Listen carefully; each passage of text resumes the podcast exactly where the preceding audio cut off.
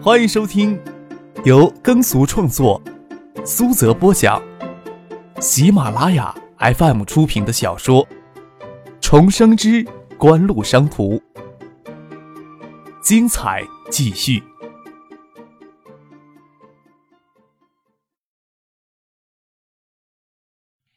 第六百四十四集。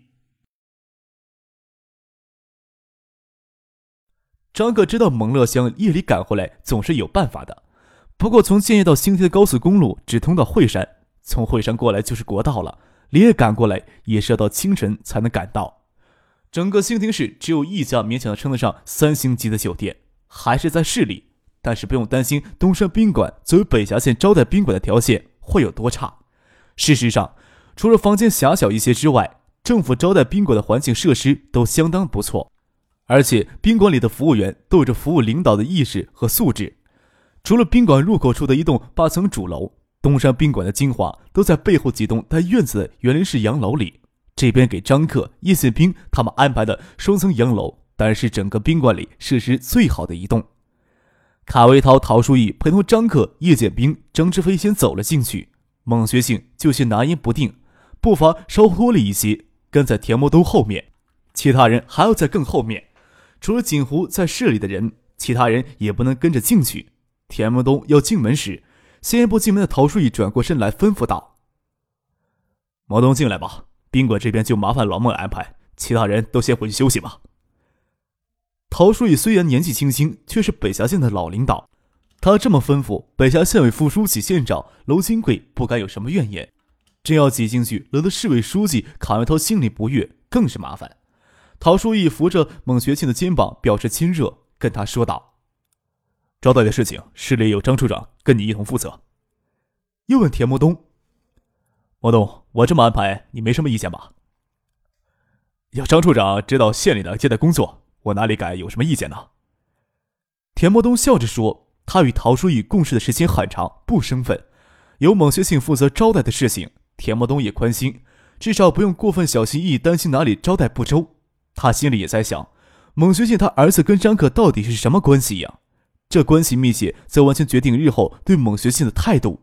看孟学信似乎不知情，对锦湖也没有什么了解。孟学信就跟着田木东走了进去，张克还站在前头等他走过来。刚才在门口不便多停留多久，这会儿要给他们介绍这边的人。孟叔叔，我来给你介绍一下，这是我小叔张志飞。我们在这里倒是有好些人跟蒙乐认识的，叶剑兵、赵鹏、梁军、谭天。介绍到谭天，张可想起谭天应该不认识蒙乐，补充了一句：“啊，谭天，你应该跟蒙乐不认识。”“认识的，我九月上旬去建业，与杜飞、蒙乐一起吃过饭。”谭天说道。“是吗？我怎么不清楚呢？”张可摸摸鼻头，转过身来朝卡维涛笑着说。阚书记啊，我这个朋友，只怕他爸爸都不知道他在大学里做些什么。陶副市长是我们东大的前辈，或许听说过东大有一家叫创业的公司吧？就是我这个朋友跟我一些同学一起创办的。明天我还要介绍我这个朋友给阚书记、陶副市长认识呢。提起创意，卡维涛是知道的，他有着极大的政治抱负，他不会关心蒙乐。但是会关心与张可一起成长起来的海州市委副书记兼组织部部长杜小山的儿子杜飞。听张可这么一说，他对蒙乐这个名字有了些印象，应该是张可进入东大之后挖掘出来的吧？能给张可挖掘出来的，又成为杜飞在创办东大学生企业的合伙人，自然是凤毛麟角的人物。这么一来，卡维涛对蒙学庆的印象立刻又好了几分，亲切地看着蒙学庆，笑着说。你呀，为新亭培养出出色的人才，偏偏呀，你这个做老子的给蒙在了鼓里。看来你们父子俩呀，要好好的交流了。蒙学庆对蒙乐在东大的作为，也不是全给蒙在鼓里，细枝末节他能看出什么些来。只是他从小就培养蒙乐的独立精神，有时候会关心一下，但更多的时间是给予充分的信任，对一些详情却是不知道的。他笑了笑，说道。我这个做父亲的真是惭愧的很呐。卡维涛、陶书玉他们住另一栋楼，夜已深，稍作寒暄，也没有聊什么正题，就告辞离去，先去休息了。张可也没有将依旧一头雾水的孟学庆留下来，其他人也都散了，就叶剑兵、小叔还有梁军在起居室里聊天。叶剑兵笑着说：“蒙乐倒是什么事情都不跟他老子说呀？蒙乐的母亲很早就去世了吗？”“啊，是比较早，蒙乐读初中的时候吧。”张可说道。“蒙乐的母亲去世以后，蒙学庆差不多等蒙乐读了高中才再婚的。”“很正常的事情啊。蒙乐似乎跟他爸的关系有些冷淡的。”“也不能说是冷淡吧，应该说是别扭。”张克相信蒙乐这痴心的情种也是世间少有。后来在情场中吃够了苦头，才知道情感不会绝对的纯粹。蒙了他爸呀，再婚是跟蒙了的小姨子再婚的。蒙了他小姨到三十多岁未嫁，似乎就是等着他爸。推测两个人的感情还是他小姨照顾他妈得病的时候滋生起来的。虽说还拖了好几年才结婚，你知道呀，这个别扭闹起来的话，外人是无法评说的。蒙了他爸在北峡本来还是有些发展的。也因为这些事情给耽搁下来了。你小子没夸张吧？张志飞有些不信张克的话。叶剑兵偶尔却笑了起来，说道：“倒是有意思的人呀，有时候呀，倒是要去人家里拜访一下呢。”听见楼下有说话声，张可从睡梦中醒来，睁开眼，玻璃窗外透进一些微光，室里浮着清淡色的微光里，光线很暗，看不清楚对面墙上挂的电子钟表显示的时间。听见是杜飞与猛乐的声音，感情他昨天夜里与猛乐在一块儿，也连夜一起赶了过来。拿起床头柜上的腕表看了看时间，才凌晨四点。深秋的清晨有些清寒，但是刚从暖和的被窝里钻出来，倒不会觉得冷。只是没有想够，因困得厉害。要是杜飞与猛乐，张可才懒得管他们，他们自会找地方补一觉。听到还有猛学庆的声音，他才挣扎着起来，穿好了衣衫，洗了把脸下楼来。徐有灵也在楼下，穿着牛仔裤、烟灰色的长袖棉衫，漂漂亮亮的。但是第一次跟杜飞到新亭来，在蒙学庆的面前有些拘谨。张可边下楼边说道：“你们怎么都过来了？很空闲吗？今天？今天呀，是周六，徐若琳来的，我为什么不能来？”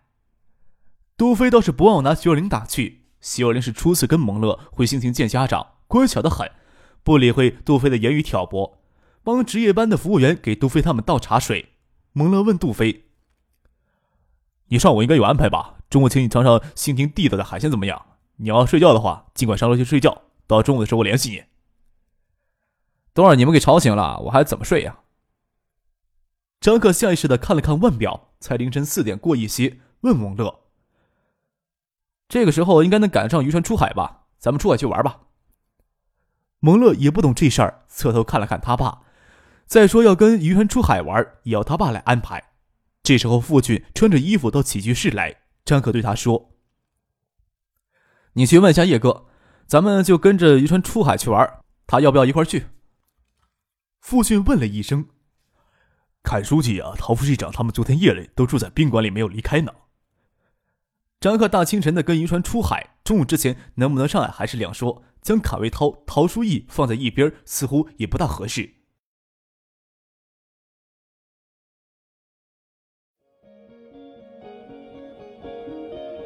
您正在收听的是由喜马拉雅 FM 出品的《重生之官路商途》。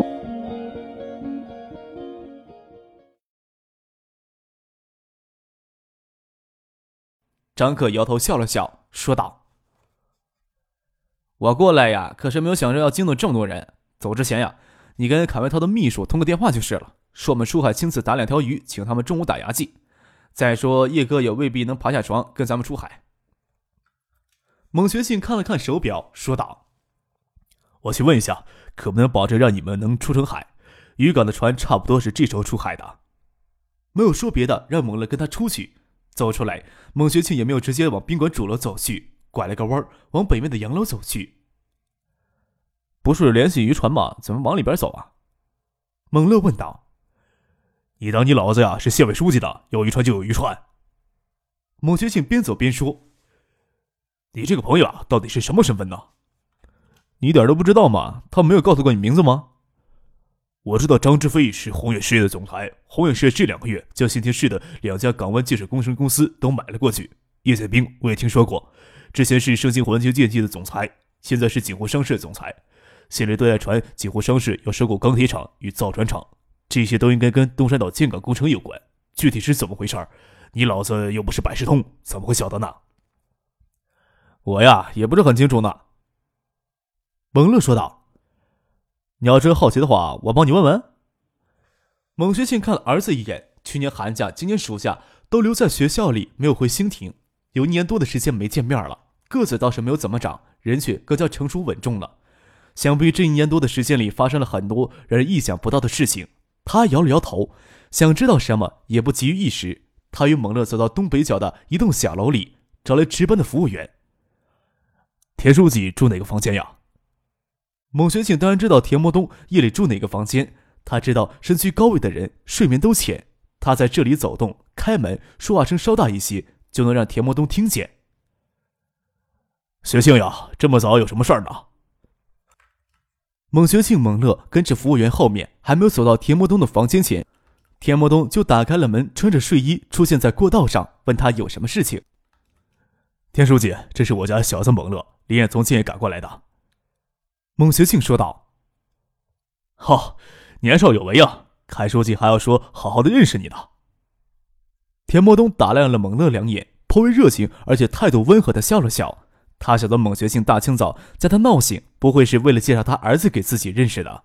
蒙乐以晚辈身份自居，微欠身子，跟田默东招呼了一声：“张克他们呀，要出海跟渔船去玩，怕是中午之前不能赶回来呀。”孟学庆不动声色地说道。按说张克这时候提这样的要求有些失礼，毕竟坎维涛、陶书义两人夜里留宿在东山，就是为了他与叶剑兵。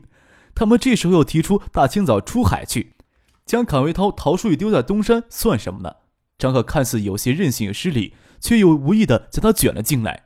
孟学庆诸事都做不了主，也不能预下判断，便先拉着蒙乐过来看田默东的反应。田默东微挤着眉头，考虑了几秒钟，果断的对孟学庆说道：“呃，渔船这时候应该正出海吧？你以我的名义立即通知县渔船公司，让他们留一条最好的船在港口待命。”就算出了海，也要给我调回来。渔船上的条件毕竟很差，宾馆这边再额外准备一下。安全的事情，你要渔船公司那里特别注意一下。我呀，这就去找陶市长砍树继续。蒙学庆也没有回主楼去，就在值班室里拨了外线电话，通知了县渔船公司留条渔船在港口待命。这时候，田伯东回房间穿好衣服，再次走了出来，问蒙学庆：“通知好了没有啊？”也没有等孟学庆回答，直接将话筒接了过来，对电话说道：“我是田伯东，你是哪位？对，你们那边要做什么，都由孟学庆来安排。”将话筒递给了孟学庆，就直接上楼去找卡维涛、陶书义了。田伯东插了这句话，孟学庆吩咐起来就方便了，也不用费时间在电话里跟县渔公司的经理多解释什么。联系好渔船，又要让宾馆这边准备一些东西，毕竟渔船上条件很差，这深秋出海。海风又大，还是有些辛苦的。孟学庆不急着离开，还要等田伯东下楼来做进一步的指示。手抵着脑门，思考着宾馆这里要准备哪些东西。蒙乐笑了起来，说道：“怎么了？没有必要摆出这么严肃的阵仗吧？”孟学庆见旁边没有人，扇了蒙乐后脑勺一下，压着声音说道：“不是张可计不计较的问题，有些事情要让田伯东看到的。你老子活的可没有你想象中那么滋润呐。”又轻轻叹了一声，说道：“嘿，你这个朋友啊，还真是不简单呀。”蒙乐开玩笑说道：“有没有想过富贫子贵啊？你这个年纪啊，若是学会趋炎附势，能结识到什么朋友呀？”孟学庆抬头又扇了他儿子一记，又说道：“做什么事情呀，要自知轻重；做朋友更是要做朋友的分寸。说什么富贫子贵的话，你当我看不开？”蒙乐挠挠脑袋，说道：“杜飞啊，是跟着过来玩的。张可这次到兴平来，可没有那么轻松。这出戏应该有他的用意吧？你要是不想知道的话，那就算了。我知不知道也没有关系，我做好我的就是了。”孟学庆嘿嘿一笑：“哼，但那个叫徐若玲的女孩子究竟是怎么回事呀？我倒是想知道一下。”过了片刻，田默东咚咚咚的下楼来，他对孟学庆说道。学庆，你跟着他们一起出海去吧，事情由你来负责。记得拿着手机在身上，有什么事情随时跟我联络。你知道我的手机号码吧？啊，知道了。孟学庆应了一声，就跟蒙乐先退了出去。他连手机都没有。不过东山宾馆这里，县委副秘书长兼宾馆经理张汉全有一只手机，还有一只手机由几个副经理一起共用。九八年，手机是稀罕物，四五千一部的手机看上去也不是高不可攀，但是每个月上千元的费用，就极少有人能承担得起。既熟悉张汉全两个胆儿都不会拦着不让他用那部手机的。细枝末节的事情就没有必要让田默东知道了。田默东就是下楼来吩咐孟学庆一声，他还要上楼去见卡维涛、陶书义。卡维涛的房间是在会客厅的。田默东进来时，卡维涛站在窗前，看着楼下的孟学庆与孟乐离开。他转过身来问陶书义：“书义啊，你在北峡工作过，对这个孟学庆印象如何？”没等陶书义回答，又问道：“孟学庆有没有误事啊？他这个东山宾馆的副经理，应该只是副科级吧？”孟学庆啊，看上去老像些，其实啊才四十四。田伯东在旁边说道：“他昨天夜里特意找人仔细的了解过孟学庆的情况，怕陶书义答应不上来，不动声色的帮他回答。十年前呀，就是副科级了，也是我的疏忽，没有识到孟学庆的能力。”田伯东前年才当北峡县的县委书记。再说之前，陶书宇也只在北峡当了三年的书记，孟学庆却是十年前给踢到一边了。卡维涛当然不会有责备田伯东的意思，他也不是要替孟学庆雪冤平反。新亭不是没有港口，东山镇东北的吕阳港早些年就是远近闻名的渔港，临海城市都有发展港口产业的冲动，但是新亭的财力与自身的经济发展。只能依托于吕阳港发展港口产业，但是吕阳港不在深水航道上，近海基于不是一件深水码头，迄今为止还停靠着万吨货轮的泊头。张可他们驱车赶到吕阳港，登上渔船出海，此时天空才吐鱼肚白，海天之间镶嵌着大片的黑云，顶空却是纯净的幽蓝。星空号渔船上却没有想象当中浓重的鱼腥味儿想必在他们赶过来之前，经过紧急的冲洗。张可也没有恶趣味，只跟渔船出海去捕鱼。船上倒是准备了几副钓具供他们娱乐。虽然都没有什么海钓的经验，但是有渔船上的工人指导或作弊帮忙，中午的海鲜却不成问题。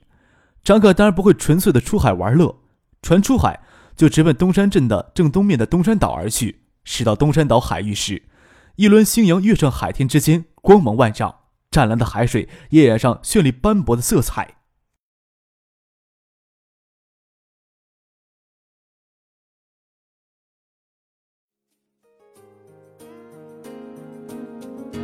听众朋友，本集播讲完毕，感谢您的收听。